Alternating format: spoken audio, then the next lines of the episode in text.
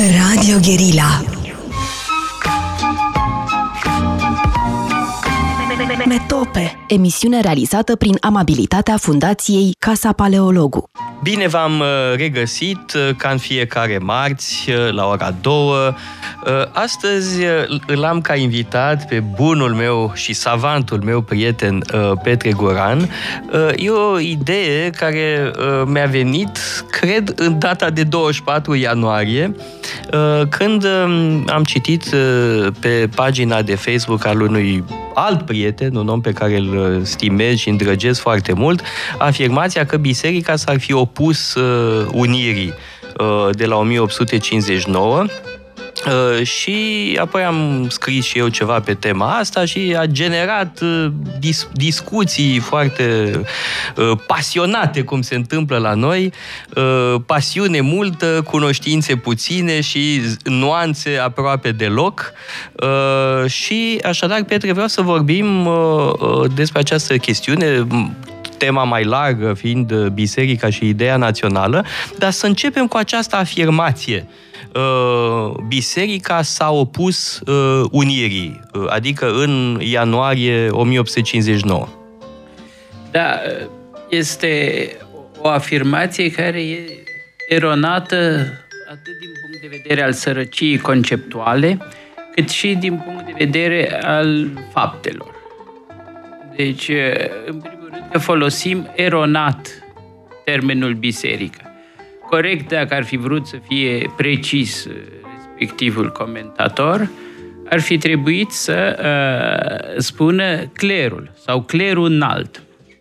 Uh, fiindcă, evident, biserica este un actor sociologic foarte greu de surprins, având succesive straturi de, de, de uh, ierarhii, de membri și de participanți la ea. Bun, deci hai să luăm, să, să presupunem că dânsul a vrut să spună clerul înalt, s-a opus... Uh... Bun, e vorba de uh, mitropolitul Sofronie Miclescu, dar atenție, Sofronie de fapt s-a opus lui Vogoride, Caimacamul Vogoride, Așa. care a încercat să falsifice uh, alegerile, ori Sofronie, care era președintele divanului ad hoc, hoc da. practic uh, i-a pus bețe în roate lui Vogoride Absolut. și practic a jucat un rol extraordinar de important tocmai în favorizarea unirii. Hey, aici vreau să operez prima distincție, uh, ca să-l ajut pe uh, respectivul comentator. Uh, trebuie distins între raportarea la unire, la ideea unirii principatelor, și raportarea clerului înalt la reformele lui Alexandru Ioan Cuza. Sunt două categorii foarte diferite. Deci, în chestiunea unirii avem atât conservatori, ceea ce putem numi conservatori, adică mari boieri, care sunt unioniști, cât și reprezentanți ai micii boierim și ai burgheziei, a, bun, și ai țărănimii, care sunt, de asemenea, pot fi unioniști sau antiunioniști. A, dar pe chestiunea unionismului, deci distinția nu este dreapta-stânga sau conservator-progresist. Asta odată. În al doilea rând, în clerul, în înaltul cler, avem din punct de vedere social atât mari boieri, cum e cazul lui Sofronie Miclescu, deci aparținători a unor familii mari boierești, cât și răzeșime, fii de răzeși. Uh, sau, în, în, în orice caz, ceva, de țărănime. Că la acea dată, la Iași era mitropolit Sofronie Miclescu, unul dintre mari da. boieri ai Moldovei, dar trebuie spus că una dintre cele 10-15 familii A, cele mai importante. De, de cele în menționate schimb, de Cantemir în, în descrierea Moldovei. În da. schimb, la București, uh, Nifon, da. nu avea o asemenea ascendență și uh, trebuie făcută și această distinție.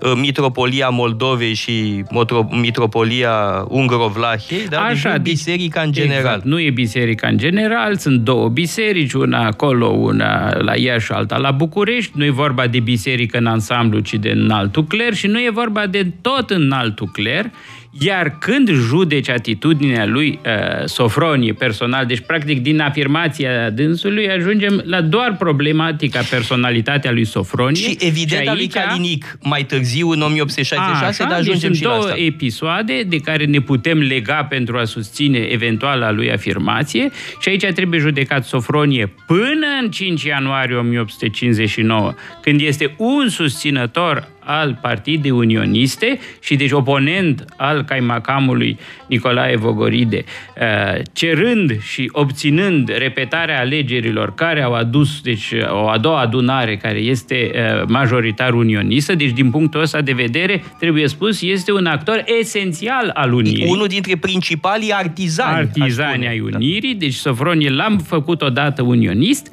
ceea ce refuză Sofronie dintr-un complex de motive care nu țin de opțiunea lui uh, unionistă este să prezideze alegerea din 5 ianuarie, ședința din 5 ianuarie uh, 1859. Uh, tocmai fiindcă era o competiție între mari familii boierești, Sturza Ghica, pentru tronul Moldovei, și el nu vroia să arbitreze în această, această competiție. Deci asta, la asta se referă refuzul lui de a prezida această ședință din 5 ianuarie. E, din cauza faptului că refuză să Cu alte prezideze... cuvinte, Petre, nu voia să strice fa- le, uh, relațiile de familie, că Nu el era vrea- rudă cu toți. Era rudă cu toți, evident. Inclusiv cu, bănuiesc, cu soția lui uh, Cuza, că Elena Cuza era Rosetti. Era Rosetti, absolut. Uh, bun. Deci, uh, a- aici suntem. Sigur că uh, ceea ce știm astăzi este că uh, promovarea lui Cuza este un act bine gândit, că există un grup care uh, acționează și care, în cele din urmă, impune această soluție în fața candidaților, să zicem, cu ștaif sau, în orice caz, cu pretenții uh, mai mari la domnie, tocmai în spiritul, dacă vrei, unei domnii republicane aproape. Da? Ieșind din ideea dinastiilor, uh, progresiștii epocii încearcă să construiască ideea unei uh, domnii quasi-republicane, adică prezidențiale, puțin după modelul lui uh, Da, da, Napoleon pe al de altă III-lea. parte, în, uh, Alexandru Ioan Cuza este ultimul uh, principe român care a fost încoronat Pe cu asta- ritual bizantin la Constantinopol. E, aici trebuie să vedem că toți actorii politici au fost obligați de context să fie inconsecvenți în raport cu premizele lor ideologice. Uh, să zicem, antimonarhistul și progresistul Alexandru Ioan Cuza se lasă uns domn de patriarhul ecumenic, patriarhul ecumenic care se opune primelor m, începutului reformelor uh, religioase din principate și deci a secularizării averilor mănăstirești, încearcă un compromis, deci propune lui Cuza un compromis și în numele acestui compromis și a unui jurământ al lui Cuza, că nu se va atinge de averile mănăstirești, uh, îl uh, unge domn, Așa, deci ultimul bazileu bizantin putem spune că a fost Alexandru Ioan Cuza și... Uh, Bazilică. a? Bazilică, mai mititel. A, mai mititel, mai mititel. Da, mă rog, a fost uns cu același ceremonial cu care erau unși împărații Bizanțului. Și uh, după aceea se întoarce și trage copita definitivă, fiindcă secularizarea s-a făcut până la urmă fără despăgubire în timpul lui Cuza. Pentru că pe urmă au fost alte aranjamente ulterioare, asta e altă poveste. Deci, uh, trebuie spus uh, că uh, ne aflăm, deci toți actorii au jucat împotriva convingerilor lor, iar reformele lui Cuza s-au făcut tot timpul. Printr-un salt, o lovitură, răsturnarea guvernului, o ia de la capăt și asta l-a obligat pe Cuza până la urmă în 64 să dea lovitura de stat și să impună uh, regimul personal care duce la capăt toate reformele acestea, începute foarte devreme, adică din perioada 59-60. 60. Da. Faza a doua, 59, deci 60, da. unionistul Sofronie Miclescu din faza 57-59 devine critic al reformelor lui Cuza, care țin deja de alt program. Unirea Principatelor în persoana lui s-a făcut. Există o comisie la Focșani și să nu uităm că Alexandru Ioan Cuza nu a semnat și deci nu a promovat Constituția promu- propusă de comisia de la Focșani, fiindcă îi se părea prea conservatoare. Da? Deci, uh, Cuza n-a mai jucat în rând cu majoritatea uh, camerelor, mă rog, legislativului uh, epocii. Și atunci, uh, în acest context, la un moment dat, Calinic, dar stai să vedem... Sofronie. Sofronie uh, se opune măsuri, nici măcar reformelor, măsurilor abuzive. Despre ce este vorba în mod concret? Este vorba de o inspecție care este ordonată la mănăstirile din Moldova, la Marile Lavre, cum se numește, în care analizează deci, gestiunea financiară a mănăstirilor, care au gestiune financiară a unei proprietăți private. Găsesc așa zise nereguli și în baza neregulilor uh, sequestrează aceste pro- proprietăți înainte de a se pune problema legală a uh, naționalizării sau nu a secularizării, cum se numește, averilor mănăstirești. Că folosim și aici o, un, un nume așa cosmetic. Este de fapt o expropriere fără despăgubire în prima fază. Ori da, această aici... expropriere fără despăgubire, în cazul Moldovei, a fost anticipată uh, prin această sequestrare Uh-huh. Și asta poate explică de ce păi, uh, Sofronie uh, s-a opus în timp ce Nifon a fost foarte cuvinte la exact, București. fiindcă a fost uh, pe teritoriul Moldovei această acțiune. Al doilea lucru a fost un scandal în mod special legat de mănăstirea Neamț. Ori mănăstirea Neamț este alma mater a Bisericii Românești din secolul XIX, adică este patria paisianismului. Și uh, acest scandal care a dus la fuga obștii deci obștea mănăstirii Neamț a fost desfințată în urma acestui uh, scandal, uh, iar intruziunile statului au mers până a reglementa ce fel de muzică trebuie cântată în biserică. Uh, atunci se găsise Departamentul Instrucțiunii și Cultelor să uh, impună muzica polifonică în mănăstiri. Uh, de minte, asta e de inspirație rusească. De inspirație bun. Poate fi rusească, catolică. catolică, multe surse de inspirație. Deci, în orice caz, ăsta e contextul în care se opune uh, Sofronie. Reformelor nu unirii. Scurtă pauză publicitară și revenim cu această importantă discuție după câteva minute. Metope Emisiune realizată prin amabilitatea Fundației Casa Paleologu. Radio Guerilla. Pornește cu drepturi. Metope Emisiune realizată prin amabilitatea Fundației Casa Paleologu. Am uh, revenit în direct uh, uh, împreună cu Petre Goran. Înainte de pauză apucasem eu să spun ceva despre inspirația rusească.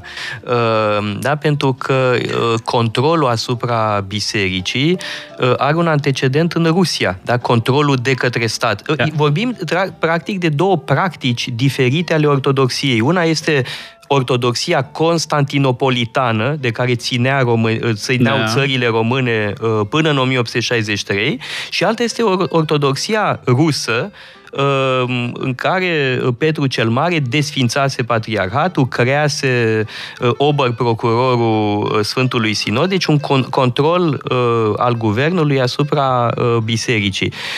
Ori mie mi se pare că avem și parțial, cel puțin parțial, și această inspirație în cazul reformelor lui Cuza. De-al trebuie să nu uităm ceva Ă, dacă Rusia n-ar fi intrat în acel proces fabulos de reforme ă, ale lui Petru cel Mare, ă, ale lui Alexandru al II-lea, nu s-ar fi întâmplat la noi ce s-a întâmplat în vremea lui Cuza. Practic, Cuza a avut doi inspiratori, Napoleon al III-lea, în privința autoritarismului și Alexandru al II-lea în privința reformelor.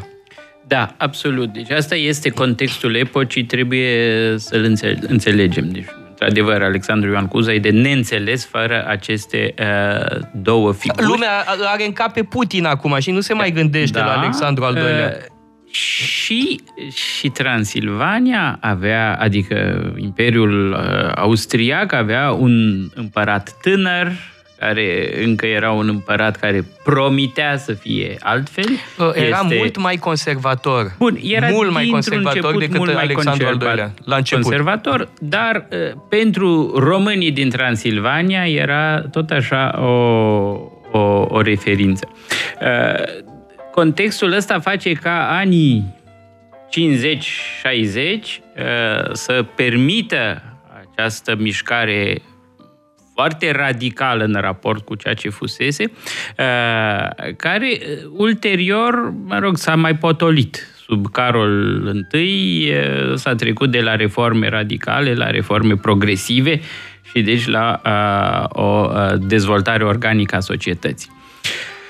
E, ce mai, ce mai vroiam eu să spun privitor la uh, biserică este că trebuie privit, dacă privești rolul bisericii în ideea de unire, sunt două lucruri pe care trebuie să le, să, să le spui fundamental. Ideea națională română nu s-ar fi născut, unu, fără apariția limbii române, care se datorează în proporție de 90% efortului clerical de traducere în limba română, deci de producerea te- de, de texte în limba română, Uh, și pentru asta vă dau o dată. 1834, uh, prima uh, ediție tipărită a vieților sfinților uh, retradusă uh, de școala paisiană uh, și, mă rog, special de Veniamin Costachi și echipa lui și aceasta, ce înseamnă viețile sfinților? Fiindcă pare așa, sunt 12 volume eh, imense, sunt, uh, sunt mai, mai mult decât comedia umană a lui Balzac. E, e o culegere de mini-romane, uh, unele foarte reușite literar, în orice caz foarte bine traduse. Uh, asta este o piatră de temelie mai ales că ele se citeau în biserică, se citeau în mănăstiri, erau uh, apoi repovestite, deci nu putem înțelege limba română și evoluția, deci conștiinței culturale românești, fără opera de uh, traducere și aș spune de producere lingvistică prin această traducere. Uh, sigur că pre- începutul este în secolul al XVI-lea cu traducerile uh, din Noul Testament, secolul al XVII-lea prin marile traduceri din Moldova și țara românească, Dosoftei și așa mai departe. Da, începutul secolului al XIX-lea marchează o unificare din punct de vedere al resursei umane. De ce spun asta? Fiindcă ambii mitropoliți care au condus destinele e, mitropoliilor Moldovei și țării românești o vreme mai îndelungată și în orice caz cu impact semnificativ, sunt ucenici ai lui Paisie Velicikovski de la Neamț. Care este un ucrainean, trebuie să Care este un ucrainean. Un ucrainean care se refugiase în țările române că nu putea deveni călugăr în Imperiul Țarist. Exact. Și... Uh, nu era voie, da? În vremea Ecaterinei uh, Iluministe, ca da. să spun așa. Uh, și uh, acest Paisie Velicikovski, deci care are ucenici de limbă slavonă, ucenici uh, de limbă română, și unii și alții perfect elenofoni, fiindcă retraduce din original, adică retraduce din greacă texte care existau deja în uh, slavonă, uh, în română mai puțin, dar uh, face pe lângă filocalie, noi știm de filocalie, dar pe lângă filocalie sunt cărți de slujbă, sunt, iată, viețile sfinților. Uh, toate astea este o, o școală cu zeci de cărturari, dacă nu probabil peste 100, care uh, lucrează, traduc, creează o întreagă limbă uh, literară, aș spune, uh, într-o 1760. România actuală nu are atâția clasiciști uh, câți, erau, cât erau, câți erau atunci în secolul XIX. Da, da, da. Dacă îi aduni între 1760 și, iată, 1840 iau uh, ca termen în care își încheie, din păcate, la, în anii 30, mandatele și Veniamin și Grigorie. Grigorie Dascălu, depus de către Chiselev, alungat de către Chiselev, uh, Veniamin Costachi, din păcate, alungat de Mihalache Vodăsturza. Uh, și, uh, și unul și altul opunându-se reformelor statului. Deci aici uh, vreau să spun... Ale lui Chiselev. Ale lui Chiselev, exact. Uh, vreau să spun că ce au făcut acești ierarhi care vin din aceeași școală și care se mută deci din Moldova în țara românească, au creat deja sentimentul unei unități din punct de vedere al grupului de persoane care conduceau biserica, al înaltului cler. Vă mai dau un exemplu. Deci, monahi moldoveni, cum e Filaret Beldiman, conduc o mănăstire la Câmpul Lung Muntenesc, uh, monahi uh, munteni care sunt activi în, uh, în Moldova, da? și prin urmare această discipolii lui Paisie, cum este cuviosul Gheorghe de la Cernica, întemeiază obști în țara românească. Deci e deja o circulație de persoane care permit sentimentul unității. Mhm. Biserica da, deja Petre. începuse să se gândească ca un singur corp, deși era organizată da, în două Petre, mitropolii este independente. Este foarte important ce spui și pasionant. Da. Și e, mulțumesc foarte mult că ne-ai spus lucrurile astea, dar uh, hai să vorbim de ce se întâmplă efectiv în anii 1860. Uh, pentru că am da. evocat reformele lui Cuza, uh, că sunt mai multe Uh, e secularizarea averilor mănăstirești, adică exproprierea fără compensare, da. încă o dată despre asta e vorba, apoi preluarea stării civile uh, de către stat, da. Uh, apoi în preluarea școlilor, Exact. de asemenea deci de către stat. învățământului și în sfârșit, stat, probabil cel mai grav, ruptura cu Constantinopol în 1863 și să zicem, Constituția civilă a clerului. Folosesc uh, un termen din timpul Re... Revoluției franceze, pentru că ăsta e modelul. Uh, și anume, uh, episcopii trebuie confirmați de Parlament, ceea ce evident că Patriarhia de Constantinopol nu putea să accepte. De altfel, nici nu se mai pune problema da? Noi nu ne amintim acum că asta a conținut legea respectivă. Da, deci legea respectivă, o lege de reorganizare a clerului în Principatele Unite slash România, așa, deci pe cale de a deveni România, este o organizare care a avut mai multe propuneri și legea a durat până în 1872, cea începută sub uh, Cuza. Cuza a dat un decret în decembrie 64 uh, prin care uh, își rezerva numirea el, el îi alegea, de fapt îi numea... Uh, după formula lui Napoleon. După, nu, uh, da. me prefe, me zevec. Da, da? Exact. Prefecții mei, episcopii mei. mei. Aici tot așa, episcopii. Da, ruptura uh, intervine deja în 63.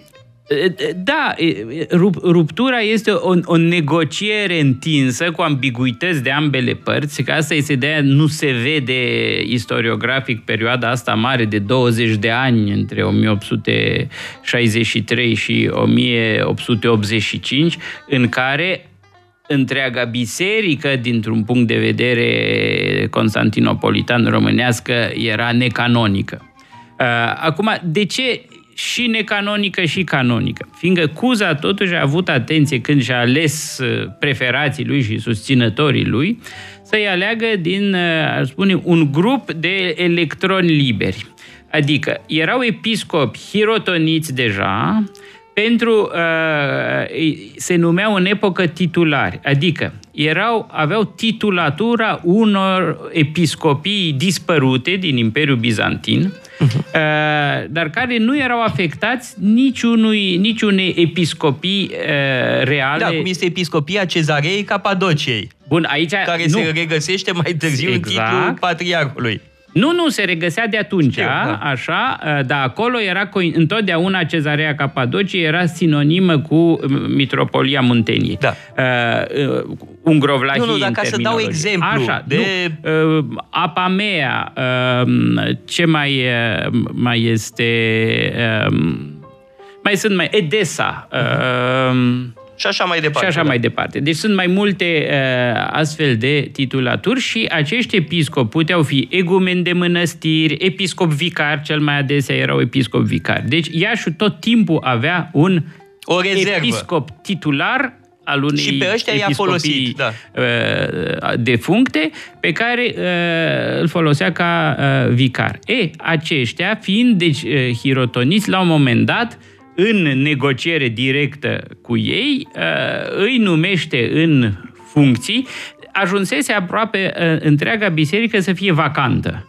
Deci era vacant uh, hușul, era, uh, se vacantase după uh, surghiunirea și în cele din urmă moartea lui Calinic, deci noi, Sofronie. Uh, lui Sofronie Miclescu, uh, Iașul a rămas vacant.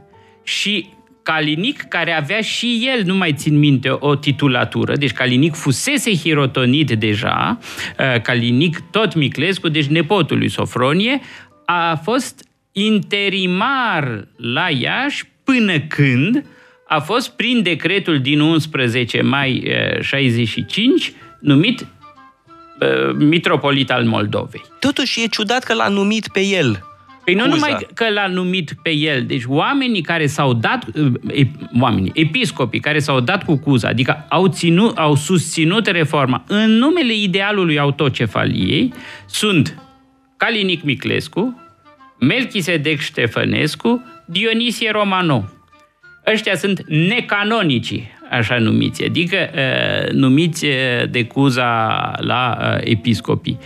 În timp ce canonicii rămân uh, Nifon, Calinic de, de, de uh, Vâlcea, Râmnicu Vâlcea, așa, uh, și um, cine mai, mai este canonic dintre ei. Adică dintre cei care erau deja pe un scaun și n-au fost mutați, mă rog, din considerente, iarăși politice, că Cuza, la o adică dacă avea suficientă putere, îi schimba și pe ei.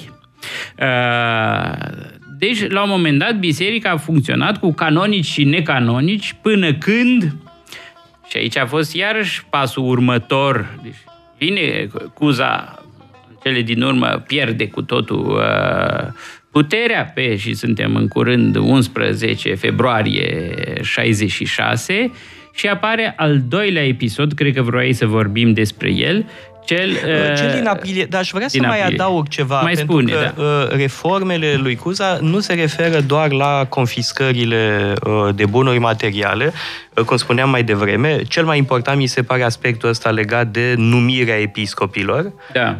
și chiar dintre progresiștii de astăzi nu cred că cineva mai poate să apere politica asta extrem de autoritară. Proiectul știi da. cum era? Să facă o constituantă sau cum o adunare ad hoc, Parlamentul României plus sinodul, plus reprezentanți mireni care să aleagă episcopii. Da.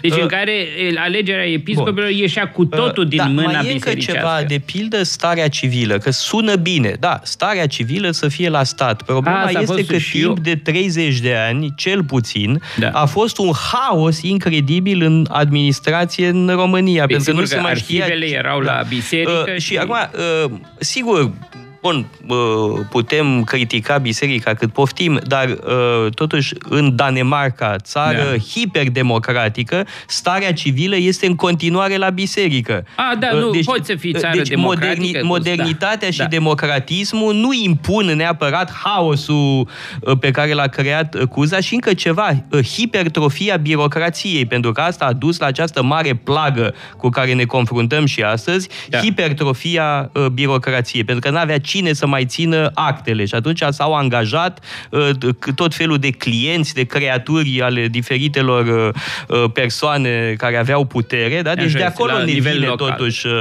această racilă. Dar hai să trecem la momentul... Da, încă o reformă, dacă vrei toate reformele, este impozitarea clerului și a proprietăților bisericești. Deci, Cuza a introdus impozitul funciar și l-a impus și proprietății mănăstirești și a introdus al doilea lucru, impozitul pe venit, 10%,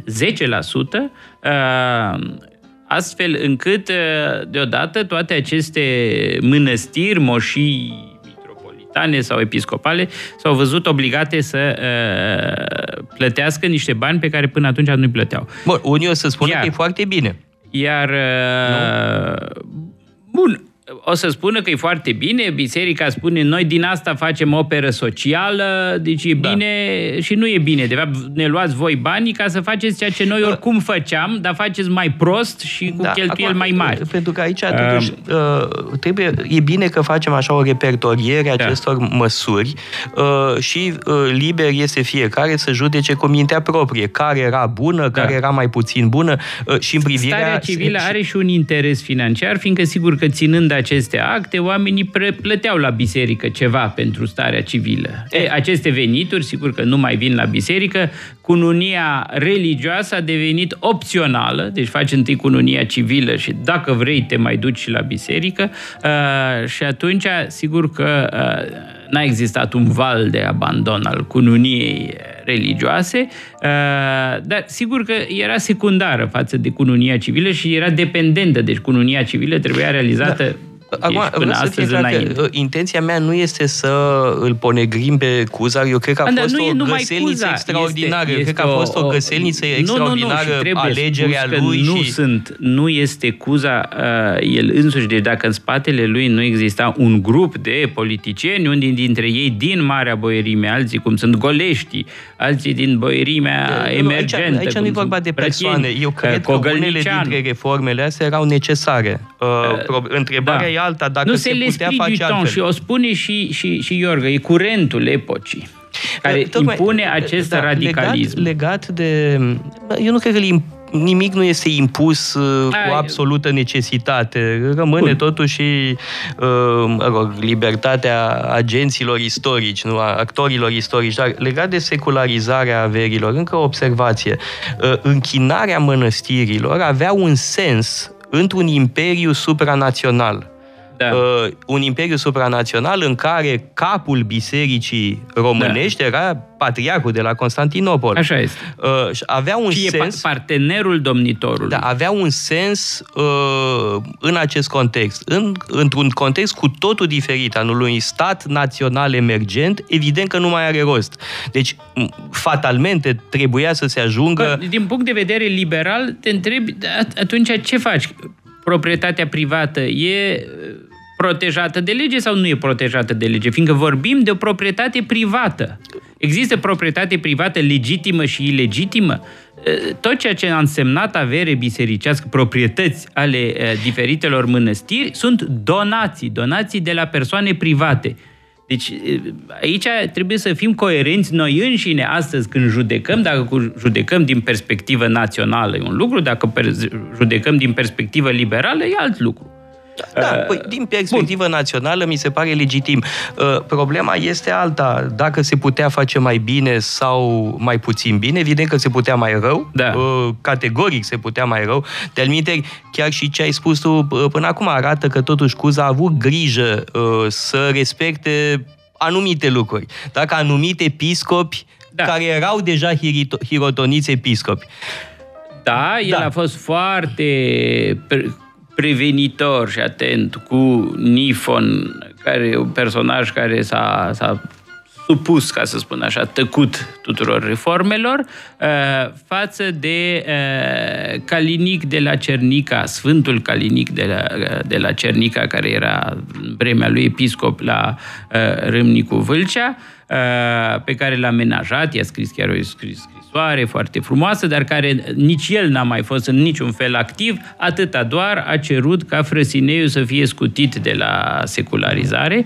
Uh, trebuie spus acest lucru că secularizarea până la urmă s-a, impu- s-a impus tuturor proprietăților bisericești, nu numai mănăstirilor închinate. Mhm. Da? Da, exact. Deci s-a, a, s-a terminat, iar rezultatul după 30 de ani al secularizării a fost o depopulare, o desfințare a majorității, nu știu procentul, dar e foarte mare, uh, mănăstirilor din Moldova și țara românească, transformate în uh, închisori, transformate în azil, în spitale, în uh, depozite militare uh, sau pur și simplu lăsate uh, în ruină. E cazul și mănăstirii care ne este dragă nouă din centrul Bucureștiului, Stavropoliosul. Este cazul Văcăreștiului transformat în închisoare.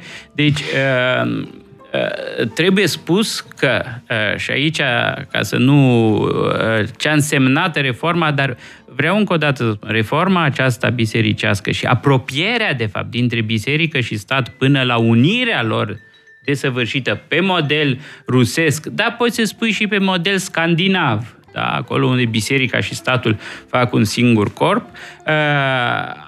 primește o evaluare în viziunea lui Iorga și vreau ce, cine e mai legitim, cine vorbește mai în numele națiunii române când scrie istoria românilor decât Nicolae Iorga. Cred că până astăzi nimeni nu există.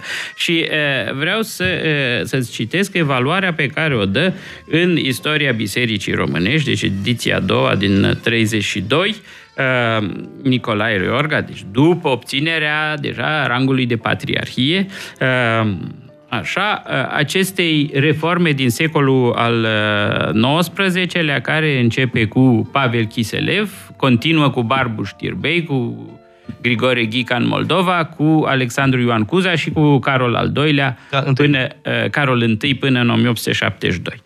Uh, și vorbește de cei care la începutul, în prima jumătate a secolului XIX, sunt discipoli ai lui Paisie și care conduc destinele bisericilor, cu acești oameni, și se referă la Veniamin și la Grigorie Dascălu, Venia, mitropolitul Veniamin Costachi și Sfântul Grigorie Dascălu, cu acești oameni, atâția dintre ei foarte luminați, unii bine înzestrați sufletește, și toți desăvârșiți patrioți în cel mai vechi și mai frumos înțeles al cuvântului, biserica românească ar fi putut lua un nou avânt și scrie un bogat capitol în istoria timpurilor noi.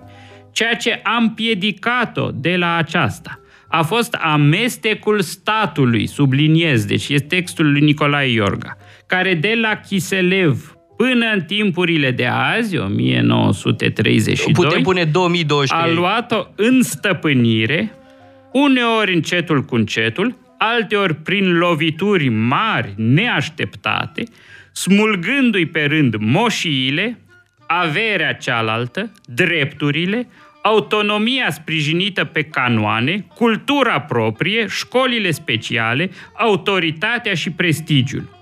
Urmând într-o aceasta, când exemplul Rusiei cu biserica robită, când al apusului, cu biserica pe alocuri cu totul izgonită afară din viața oficială, după ce însă i s-au luat mai toate mijloacele care îi pot îngădui să se ție de sine. Dixit Nicolae Iorga. Da.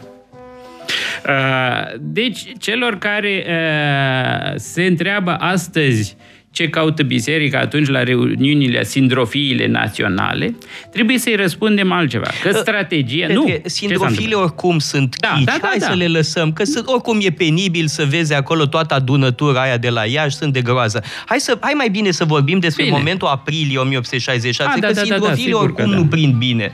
Nu, dar vreau să spun că am o explicație. Ce s-a nu, întâmplat? Nu, există explicații da. pentru sindrofii, dar eu, dacă am putea nu, să-l sfătuim rog, pe înalt preasfințitul Teofan, Orban mai bine ar fi să evite să se afișeze cu tot felul de persoane uh, și ceilalți episcopi. Bun, dar ce ne facem bine. atunci cu ideea națională, uh, cu perspectiva națională? Eu, nu, uh, eu cred că sinfonia funcționa da. la Constantinopol, funcționa în Imperiul Bizantin. Da? Să terminăm odată cu sinfonia asta, care de fapt e o cacofonie uh, teribilă. Dar uh, toată lumea uh, în discuțiile astea despre unire și biserică uh, menționează uh, răzmerița uh, din 1800 1966. Da. De-al un, unii, unii confundă puțin pe Calinic și cu Sofronie, pentru că ei, sau, mă rog, nu neapărat confundă persoanele, dar sunt pe, oameni complet diferiți. Absolut. Sofronie Absolut. este un ierarh uh, de modă veche, un călugăr, în Așa timp este. ce uh, Calinic este un om foarte inteligent, un da. om cultivat, un, un occidentalist, Așa un este. mare pro-catolic da. uh, și uh, totodată un om foarte lumeț mm. uh, monden. Așa da? este. Este uh, un, un om de lume, spre deosebire de Sofronie Da. uh, Miclescu, care sigur că era bine crescut, că doar era Miclescu, dar era foarte călugăros. Vorbea franceză. Vorbea, evident că da, ca uh, orice om Dar vorbea subțire. greacă, vorbea uh, slavonă, Exact. vorbea Uh, română. Calinic este mult mai lumeț. El, el dacă a făcut acea Da. răzmeriță, a participat mai exact la acea Da, din răzmeriță ambiții politice. din aprilie 1866, nu e din motive bisericești în special, ci Da. din motive de orgoliu aristocratic, de uh, calcul uh, politic uh, greșit, prost. da, greș, da, greșit. e- Exact. El, el uh, a anticipat o intrare a rușilor, ca să spun așa, și deci uh, se pregătea să joace un rol în noul uh, context. Ce e interesant este, deci, răzmerița a fost importantă, reacția guvernului provizoriu de la București, iarăși importantă, fiindcă uh, s-a lăsat cu 100 de morți între Eu am aici, să știi că răsculați. am, eu am unele dubii privind cifrele, deși știu că și la Da. Iorg apar. Uh, am aceste dubii pentru că uh, au fost cu totul 500 de uh, manifestanți, adică uh, o, o asemenea uh, represiune Da. uh, devine uh, sălbatică de-a dreptul. Da? Probabil deci am că ăsta puțin este dubii că mot- cifrele sunt atât de mari. Dar hai să luăm o, o scurtă uh, pauză publicitară și revenim Bine. pentru câteva concluzii. Da, da. Metope Emisiune realizată prin amabilitatea Fundației Casa Paleologu. Am uh, revenit uh, în direct pentru că pentru ultimele minute ale discuției noastre. Um, uh, Da, e o, e o criză uh, evident foarte gravă pentru uh, biserică, da? tot ce se întâmplă în anii respectivi. Am evocat uh, răzmerița absurdă uh, de la Iași în uh, Bun, nu e aprilie. numai Calinic, este Nicolae Rosetti Rosnovanu, este o întreagă partidă, ca să spun așa, bă, boierească în Moldova, care uh, încearcă această mișcare. Uh, dar ceea ce trebuie spus, că ea este repede înnăbușită uh, și că uh, ulterior Carol I a fost de fapt foarte înțelegător. Foarte și clement. Foarte clement. Practic a reintegrat și a, a în în primul rând, a amnistiat toți uh, răsculații. E primul lucru pe care l-a făcut. Primul lucru pe care l-a făcut, amnistia uh, răsculaților și uh, al doilea lucru îl uh, repune în, în, în, în, în mitropolie uh, pe uh, Calinic, care iar după aia devine ca, în uh, mitropolit primat. 1875 îl aduce la București, mitropolit primat, instituind astfel regula care dăinuie până astăzi, ca întotdeauna mitropolitul Moldovei să fie următorul patriarh, dacă îi supraviețuiește patriarhului în viață. Și um, Însă despre uh, Calinic uh, Miclescu uh, trebuie să știm că pe lângă faptul că această opoziție a fost absolut de circumstanță sau, mă rog, din oportunism, nu numai o oportunitate prost înțeleasă, în 1866, el ulterior a fost un perfect colaborator în ducerea la capăt a acestei reforme uh, a statului. Uh, Carol I a avut înțelepciunea, când s-a dus la sultan, să treacă și pe la patriarhul ecumenic. Și uh, deci să mai temporizeze, că, cum spuneam, cei 20 de ani de, de pseudo-canonicitate a bisericii, tinerei biserici române, uh, ține de faptul că a fost o, o negociere în care nu s-au trântit ușile până la capăt, s-au tot amenințat uh, între ei uh, uh, politicienii români cu politicienii patriarhiei ecumenice, dar n-au dus până la capăt uh, ruptura și deci uh, Carol I obține un fel de acordați-mi un răgaz că reorganizez biserica românească și vin cu o soluție ca să ne împăcăm, nu știu ce. Sigur că asta a mai durat uh, din uh, 66. până în, din 66 până în 82, când a încercat o nouă lovitură, a fost pentru prima oară sfințirea Sfântului Mir în uh, București, fără acordul Patriarhului Ecumenic. Și aici a fost nevoie până la urmă de o uh, negociere care s-a dus la nivel diplomatic, adică de Ministerul de Externe, uh, la, de altfel la sugestia uh, unui uh, mitropolit al Patriarhiei Ecumenice, faceți o cerere oficială de autocefalie ca să vă acordăm cu grație. Noi, Noi da. Uh, fiți civilizați, purtați-vă frumos, în loc să, să, să dați din copite și să scuipați peste umăr, veniți frumos, cereți autocefalie, ceea ce în, în înțelepciunea lui Carol I iarăși a înțeles, de fapt și acolo la Patriarhie Ecumenică se vorbea și grecește și franțuzește și uh, asta a făcut uh, România uh, într-un moment în care ierarhii erau mai, cum să spun, mai dispuși să-și proclame de capul lor autocefalia. Uh, și deci, în cele din urmă, autocefalia s-a făcut prin acordare grațioasă din partea uh, Patriarhiei Ecumenice. Uh, și, evident, prin integrarea episcopilor ziși uh, necanonici.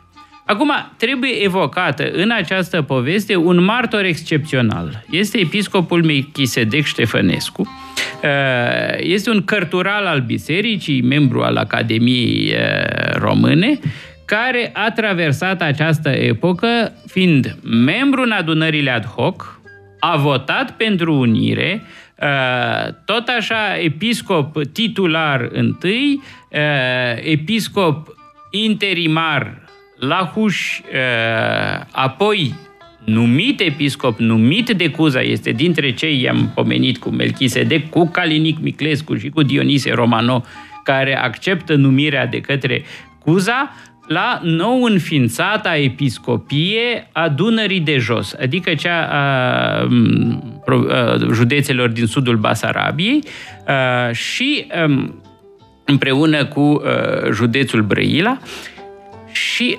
Melchisedec acompaniază, el este foarte scurtă vreme chiar min, ministrul sau conducătorul departamentului cultelor în guvernul Cuza și îl susține pe Cuza, deci în toate reformele, la un moment dat, cu speranța, sau mă rog, justificându-și adeziunea față de reformele lui Cuza, că vroia să obțină de la Cuza înființarea unui fond bisericesc, deci toate aceste proprietăți care au fost secularizate sau naționalizate sau cum le vrem pur și simplu confiscate. luate, confiscate, să devină un fond din care să fie plătiți preoții, să fie reparate bisericile, să fie organizată uh, acțiunea socială a bisericii. Deci să rămână într-un fel în folosul uh, bisericii și a vieții uh, bisericești, ori el nu obține acest lucru de la Cuza, iar de data asta Cuza îl duce cu zăhărelul, el dă să-și dea demisia, și Cuza îl roagă, stai puțin, noi acum sunt sub mari presiuni, vezi și tu, țara se schimbă și el spune, am acceptat atunci să-l susțin pe uh, Cuza până la capăt. La sfârșitul carierei lui, când scrie un raport foarte interesant despre papistașismul și situația bisericii la noi, în, publicat în 1888, și uh, în testamentul lui, care s-a publicat ulterior în 1906 după uh, moartea lui, spune că regretă. Regretă toată susținerea pe care a dat-o reformelor acestora bisericești, care au dus la spolierea bisericii. Deci citesc cuvântul din testamentul lui uh, Melchisedec Ștefănescu. Uh, Uh, e importantă această viziune. De altfel, Melchisedec Ștefănescu, de frică să nu se întâmple din nou așa ceva, adunând prin prestigiul lui uh, o anumită avere, creează o fundație independentă de uh, Episcopia Hușului, o fundație care a fost recreată acum după 89 de Episcopia Romanului, că era în, a sfârșit episcop la Roman, și uh, acolo uh, creează această fundație și toată averea lui o dă pentru ca uh, să fie sprijiniți tinerii uh, care studiază teologie, vor să studieze teologie. Da, deci asta e, e importantă mărturia lui Melchisedec Ștefănescu care se întoarce, vede că din punct de vedere al bisericii, această reformă a însemnat uh, o lovitură foarte puternică. Bun, acum, sigur că în cele din urmă, ce, ce au făcut toți ierarhii care au urmat uh, la uh, conducerea bisericii este să joace în această horă uh, și tocmai prin faptul că erau parohii în toate țările, în toate satele, uh, deci este instituția care irigă cel mai adânc națiunea uh, română, a devenit principalul partener al statului în construirea națiunii române. Uh, ne, uh, Petre, uh, trebuie să încheiem pentru că vin știrile. Mulțumesc foarte mult. Pe mine m-a pasionat această discuție. Am aflat lucruri noi și sper să te avem din nou invitat la Metope și oricum ne vedem săptămâna viitoare, ne auzim din nou săptămâna viitoare la ora 2 la Metope. Metope emisiune realizată prin amabilitatea Fundației Casa Paleologu. Radio Guerilla